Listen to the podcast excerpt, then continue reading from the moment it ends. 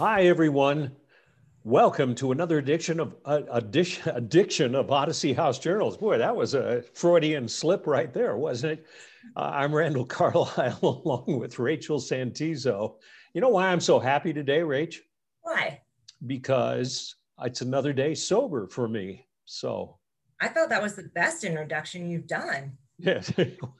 Maybe we should change the name to Odyssey House Journals, an addiction of whatever. But you and I have, we are both in recovery, and you and I both have similar birthdays, don't we? We do. Absolutely. How long? 9 years this year, Randall. We're turning 9. 9 years. I know. That's a lot to celebrate. 9 years for me in July. So yeah. What month? Mine was March. It's actually on Pi Day, 3/14. I didn't even know it was Pi Day until I got sober. yeah, but you enjoyed the pie and beer day at the time, right? Just the beer, but now I enjoy the pie. What do you? We start out every show with you talking about your T-shirt. What does it say? So the shirt that I'm wearing today is it's about like respect and change, right? Like equality. And I thought it was appropriate to wear it because I stand for equality on all levels, and breaking down stigmas and bringing that everybody, we're all human beings, regardless of occupation or past or anything. Like we are human beings at the end of the day. And so I felt it was appropriate to wear for our guests today and stand for that. Boy, you portray positive images all the time, don't you? And you know, and speaking of that, I don't know if you saw the news story recently, but the Utah Supreme Court struck a blow in favor of transgender people. They ruled that it's okay if you want to change your birth certificate to whatever sexual identity you have. So you can change your name and your birth and the sex where it marks it on your birth certificate. So change. There you go. That's all right. Hey, I hear you have a great guest today. Ooh, I do. I am so excited for our guest today. So this gentleman, I see him every Saturday. We work out together, and he is actually a police officer here in Utah, and we have commonality. And he is just an all-time incredible man and leader. And so I'm super excited to announce John Beck. Come on down, John. Oh, I can tell he works out. Look at the size of the arms and everything. I don't think I would want to mess with John. It keeps me out of trouble sometimes. It definitely helps for sure. I just want to thank you guys so much for having me. It's definitely an honor to be here with you. And be able to talk about you know, my path in recovery and you know, my journey here so far, which isn't very long here in recovery, but I'm really excited to be here with you guys. I think it's admirable, really admirable for a police officer to come forward and talk about recovery, because we're all human beings and we all suffer from you know, some of us more than others, addiction issues, and it's great that you've come forward. Tell us a little about your story. So yeah, I mean, it's definitely not easy to come you know, forward, especially being you know, the personality that I am, and not wanting to, you know, portray anything negative, and you know, having a lot of you know, guilt and shame in my addiction. But I think it's really important to be able to you know, share my story in hopes that, you know, anybody else in my profession that might be struggling, as well as hopefully maybe give some insight, you know, into my professional and the kind of the people behind the badge, because, there's been, you know, it's been a hard year for everybody in this country, you know, both law enforcement and not. And so, you know, anytime I can try to maybe put a little bit of humanization behind, the uniform, I'm really happy to do that. Also as well, maybe to help another person that may be struggling. So for me, I started my path to recovery a couple years ago. I've been sober now for 8 months. I just passed this last month. So pretty short time here in recovery for me, but it started about a year before that, is when I initially decided to get sober. So for me, alcohol was always a way for me to kind of decompress and calm down, after a shift. We tend to really operate on kind of a higher pace throughout our shifts. And I've kind of picked different careers within law enforcement that kind of elevate, those types of scenarios on a daily basis for me, kind of along the lines of SWAT and working in narcotics and gang work. And so it was really just a common thing for me for a really long time to come home. And if I didn't have an operation happening that night or something going on is I would drink. And you spend a long enough time doing that. People don't realize what kind of high stress, I mean, if they could put themselves in your shoes, you talked about SWAT and narcotics and things like that. And that's gotta be, and that's like an everyday occurrence for you, right? Yeah. Yeah. I mean, that was definitely what, the career path that I chose to get into. And it was something that I really love to do. But yeah, you spend your career chasing, violent people and, having to kind of have, a certain preparation in your mind every day. And it can just be exhausting, and you do that for years on end and it, it can definitely take a toll on you. But, definitely when you start adding, a substance as a self-medication, it can work really well for a long time until it becomes a problem. And that's exactly what happened for me. So it became something that it was just, it changed from a habit to an addiction. And, it got to the point for me where either I had to make a choice that, I was going to follow that path of an alcoholic and potentially lose everything that I had, worked so hard for in my life, or I was going to choose to get sober and, better myself and try to be a better husband and father. I'm listening to your story and I can relate so much because I was a TV anchor for a long time. And the most important thing we did, and I'm not saying that anchoring a 10 o'clock newscast is the same as going out on a SWAT call, but it was the same kind of thing where I had to be so up and you have to be so ready to go with the flow during a newscast. And it was mentally exhausting every day. And I did the exact same thing that you described. I'd go home and I'd start drinking. Then I'd start drinking more and more and more. And it became a problem in my life. And I waited decades to solve it. And I went through 4 wives. So you're lucky that you caught it early. So how did you go about recovering? So, I definitely knew that I had a problem and, it was really starting to affect, the people close to my life where, I was choosing to drink and lay that responsibility of everything else on my wife, and it wasn't that, I wasn't there, but, a lot of times I wasn't necessarily there mentally because I was drinking and I was numbed out. And so, once it got to the point where, my days, where I wasn't drinking and I never went to work drunk or anything like that, but, it was something that I thought about every day while I was there and looking forward to getting home and being able to have that first drink.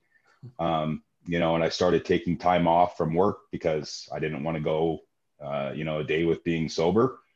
So I choose to take a day off from work and drink. And, I knew that it was to the point where it was going to negatively impact my marriage. I definitely wasn't being, the father and the role model that I wanted to be in my life. And, I truly love what I do. And it was going to get to the point where it was going to affect those things in my life. And I had to make that decision where, I had to do something. And, initially I just tried to do it myself. And it was a lot of white knuckling it and not talking to anybody. There's a stigma, especially with maybe people with my type of personality, type A personality, where I don't want to talk to people and there's nothing wrong with me. And, everybody's been through traumatic events and, other people can get through it without doing anything. And so, you deal with a lot of those things over a career as a cop and, they tend to really weigh on you. And so it just got to the point where I knew I couldn't do it by myself. And, you know, it took me going to a detox facility and just completely having to remove it from my life altogether, which I didn't know how to do that. And whether it was big or small, or, you know, month gaps in sobriety, I didn't really know how to do that without any help. And so, you know, I wasn't successful. You know, I would go, you know, a few months without anything, and then I would relapse. And it really got to the point where until I started talking to, you know, a therapist and a psychiatrist, and really understanding, you know, the root causes of addiction, and how to have all these tools to be successful and recover, that I actually started doing well. And, you know, one of those big things for me was having a recovery group like FTR that I could go to, and just being able to share that awesome experience that Ian has created over there. And it's been such an important part of my recovery, is that I'm not doing any of this stuff by myself, and it's just not possible if I do. So, you know, I'm very lucky that I had such amazing support from my family and my wife. You know, never lost faith in me or, you know, faltered in her love for me. And so, you know, that was a big part for me, is that, you know, it was wanting to do it for myself, but, you know, also for my family. So it's just, you know, and this understanding that I couldn't do it by myself. We should probably explain for people who have never heard of FTR what it stands for. And when you were talking about Ian, who's, well, you can explain it all, and the fact that you and Rachel are workout buddies at FTR. Yes, we are. So FTR it stands for Fit to Recover. You know, it is a gym amongst many things, but is a place for anybody in any stage of recovery that can come and learn how to do difficult things by yourself and with a group of people in an amazing support system. And so I don't know if I don't know if words can really express everything that FTR does and what Ian and Rachel and everybody has created there. But it is an amazing community for people in recovery, and it's an asset for hundreds and hundreds of people here. Yeah, I think the greatest part is profession aside, like when you come in, when we're all in a circle together, and we have people that could be running from the law, like, right, like we're so used to that, like we're scared of it. But when you go in on Saturday morning, all you do is hug. John is hugging everyone and supporting everyone. Like we are all there regardless. Like we have this commonality, and we get to come together because we all have the guilt, the shame, everything that John's explaining. And it doesn't matter if you're behind a badge or what outfit you're wearing or any uniform, like we're all just human beings. And that's the most magical part that you bring to that. It really is. And, you know, there's, you know, you talk about, you know, most of the people there being on the other side of the law. And, you know, I've never felt a day of judgment as far as what I do for an occupation.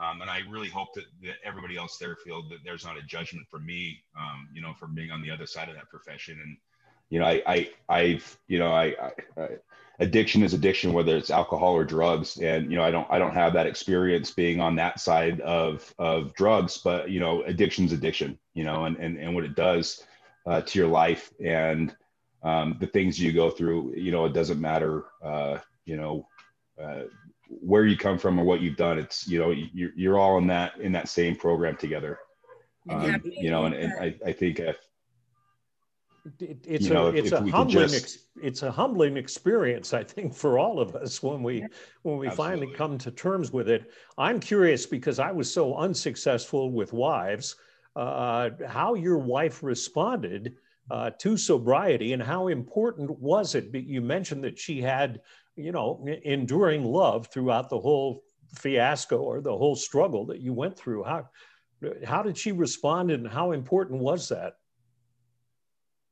You know, she supported me at everything I've done in my life. We've been together for 14 years. We've been married for it'll be 11 years this year, and so you know, it was, you know, it started with her just having support in me before I even chose to become an officer, because we were married and I was working a completely different profession when I decided to get into law enforcement. And she always stood by me and and stood by my decisions to get into the type of work that I did.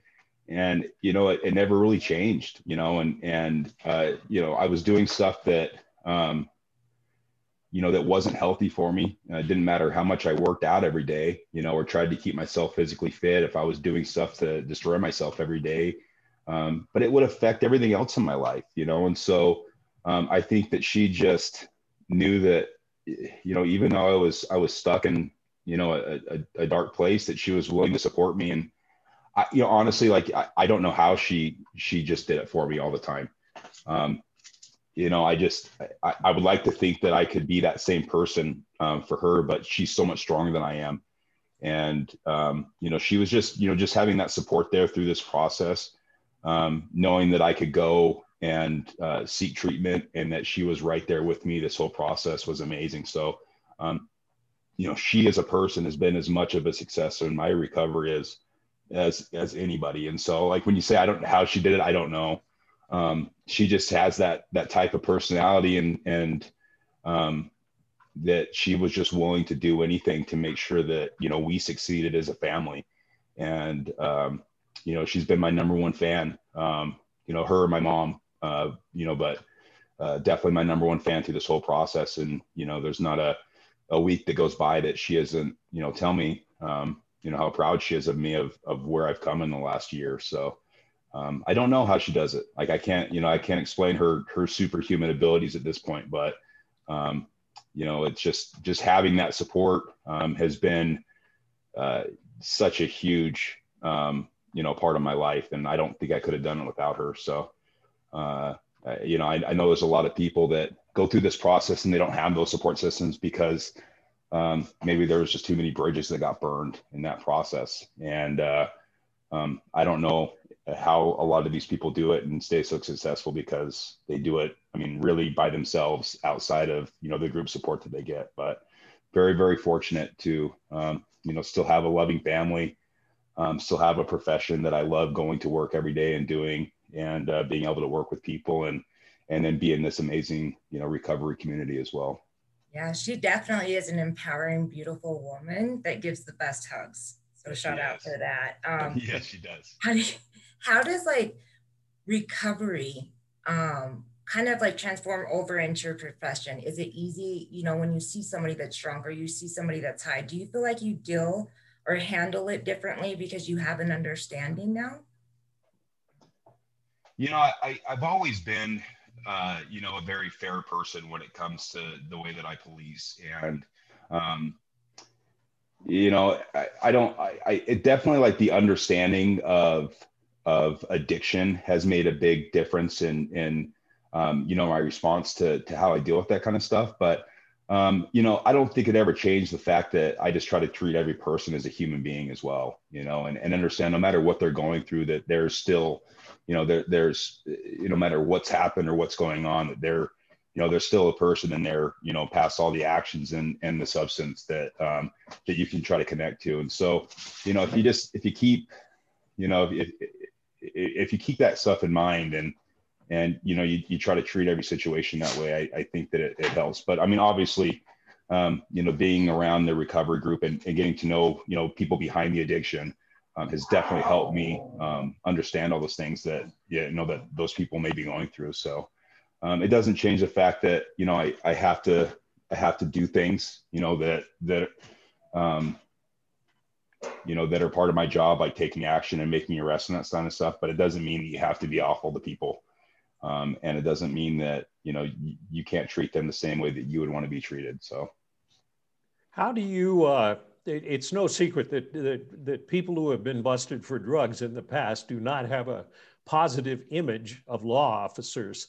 Have you run into, like, when you go to a place like FTR? I'm sure they know what your profession is. Do you get any kind of negative feedback from them because they've thought, you know, cops are bad people because they've always been throwing me in jail and causing trouble for me? Yeah. You know, honestly, it was a huge concern for me, to do anything like that, just because of, you know, me wanting to feel safe and always putting myself in a situation where I have control. And so, you know, initially in my recovery, like, knowing about FTR, and thinking, hey, that sounds really cool, but I'm not going to go do that because it, you know, it scares me to not know what it's going to be like there. And, you know, maybe there's people there that may have, you know, a negative, you know, belief or experience with law enforcement, but, and they may have those thoughts when, you know, they see a you know, an officer there, whether they know or not, but, or they know someone's there that is.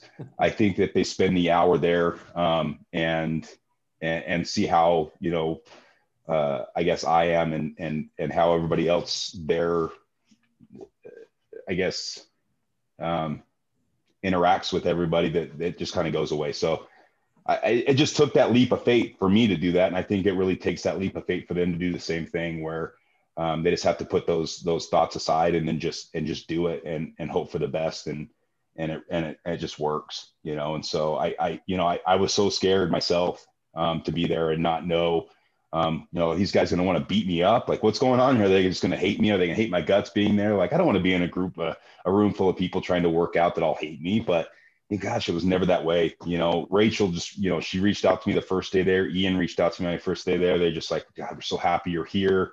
You know, I was really open about what I did as a profession and where I was at in my recovery. And I, you know, the rest was just history, you know? And so, it didn't matter at that point, because we were all just people there, you know? And so I guess that experience with FTR and trying to be vulnerable and not knowing what's going on has really put me in a position where, you know, I can help other people in my profession try to seek help. And I've been able to do that since then.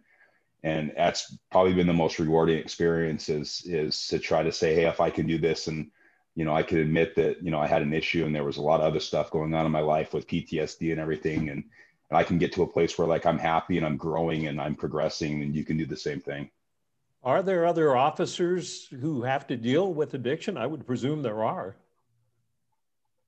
Tons. I mean, I can't even tell you how common of a thing it is for officers to do exactly what I did every day. And because it works, you know, it works for so many people that they're able to go home and they're able to turn off that, you know, hyper awareness and being able to relax by putting a substance in your body, that it's just, it's a huge problem, you know, in our community because of what we do. And, you know, and especially when you compound that stuff, like, you know, with addiction, with, you know, post-traumatic stress, it's just a nasty combination. And so, I think that it's, you know, like me, it's really hard to talk about it, and it's really hard to admit you have a problem, and nobody wants to say anything because they're concerned it's going to affect their career, and they're not going to be put in positions where, you know, they're doing that stuff on a daily basis, because there's that lack of trust. But, you know, it couldn't be farther from the truth.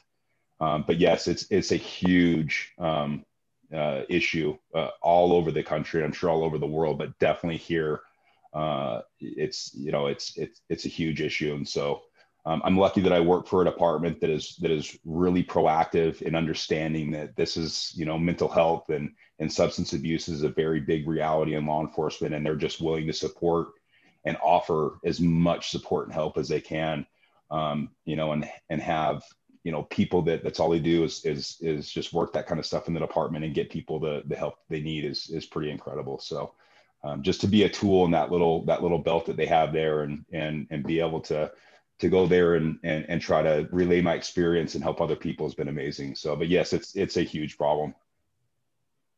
Well, I'm glad that you have taken that step, and I'm glad that you show up every Saturday. And I value and I honor you as the man you are, and the husband and father, and also what you do in our community. Like, you're painting a different light, a light that's necessary and needed. And so I really appreciate that. And I'm so glad that you came on the show. It must, this past year, you mentioned it at the beginning, has been so stressful in terms of a lot of the major news stories that have occurred all around the country. And I can understand, I mean, more than most people, how you want to numb yourself at night when things like this go on. And we had some incidents, you know, in Utah as well. So if you don't go home and numb yourself with alcohol, how do you deal with the stress that you're dealing with?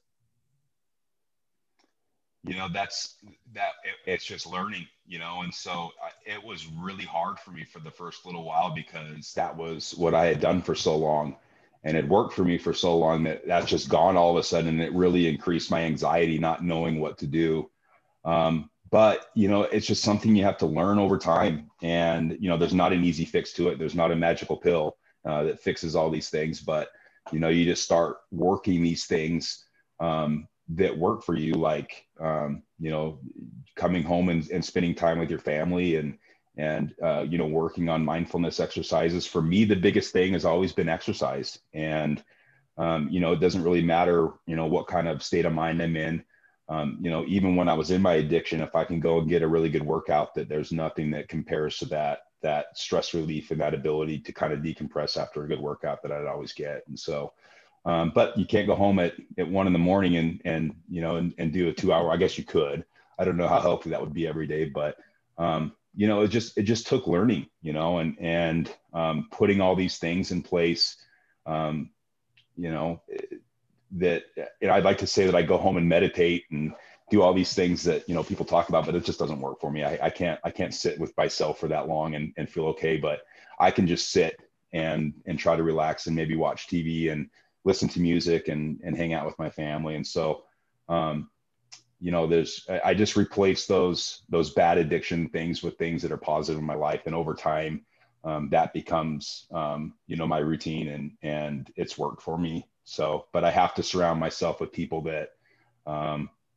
on that same path. Otherwise I'm not going to be successful if I had to try to do it by myself. I've got to tell you, I admire you for being in the position you're in and being willing to come on a podcast that's all about addiction and recovery and talk about your profession as well as your addiction and how you're solving it, because you don't see that very often. Did it take some courage to even agree to do this? Or did Rachel persuade you? Well, I wouldn't be here if it wasn't for her, but, you know, she's been such a, you know, a huge asset for me in my recovery that, you know, anything that I could try to do to return the favor. And, you know, even if it changes the opinion of one person by me, you know, being able to come on here and speak, then I've done my job. You know, as much hate and misunderstanding as there is on both sides of my profession, from the profession and the people that are protesting us and hating us. You know, as much as I can try to do to spread, you know, understanding and compassion and you know, facts, of what's actually happening, then, you know, the better we're going to be at tomorrow. So yeah, it's not easy to be here. You know, I'm scared of who might, you know, log on here and look at this and be like, holy crap. Yeah, there he is, you know, but, you know, I know that I'll be in a better place and, you know, in 5 minutes from doing this than I would have if I just sat here at my house this morning and not done anything. So I really appreciate the opportunity to be here and just talk to you guys and you know, I guess spread my message, whatever that is at this point. My hero, like, you are incredible through and through. Thank you. And the bottom line that I wish people would realize when all this controversy swirls, that's swirling right now, is that we're all human beings. Cops are human beings. The protesters are human beings. No matter where you stand on the whole issue, we're all human beings and we all have human problems, and addiction is a human problem. And it doesn't matter. You could be I'm not saying the president of the United States, but you could be the president and have an addiction issue, all the way down to maybe the people at the homeless encampments that you guys run into. But we're all just human beings. You know, that's important to remember. Yeah. So, yeah, John, absolutely. Nothing's going to get fixed overnight in what we do, but we just got to keep, you know, trying to move forward in a positive direction every day, and we'll get there eventually. You've been a wonderful spokesperson for law enforcement and humanity and recovery, which is what this podcast is all about. So thank you very much for being here. Rachel, any final word? Oh, thank you. Like, I have been waiting for this to happen. It's so important that we do just spread love and humanity, and we do it together. So I'm so honored to be here with both of you. Well, you guys have fun on Saturday, okay? We will. Rachel, see you tomorrow morning. Thank, Thank you, John. Thank you, Rachel. And thank you for watching Odyssey House Journals.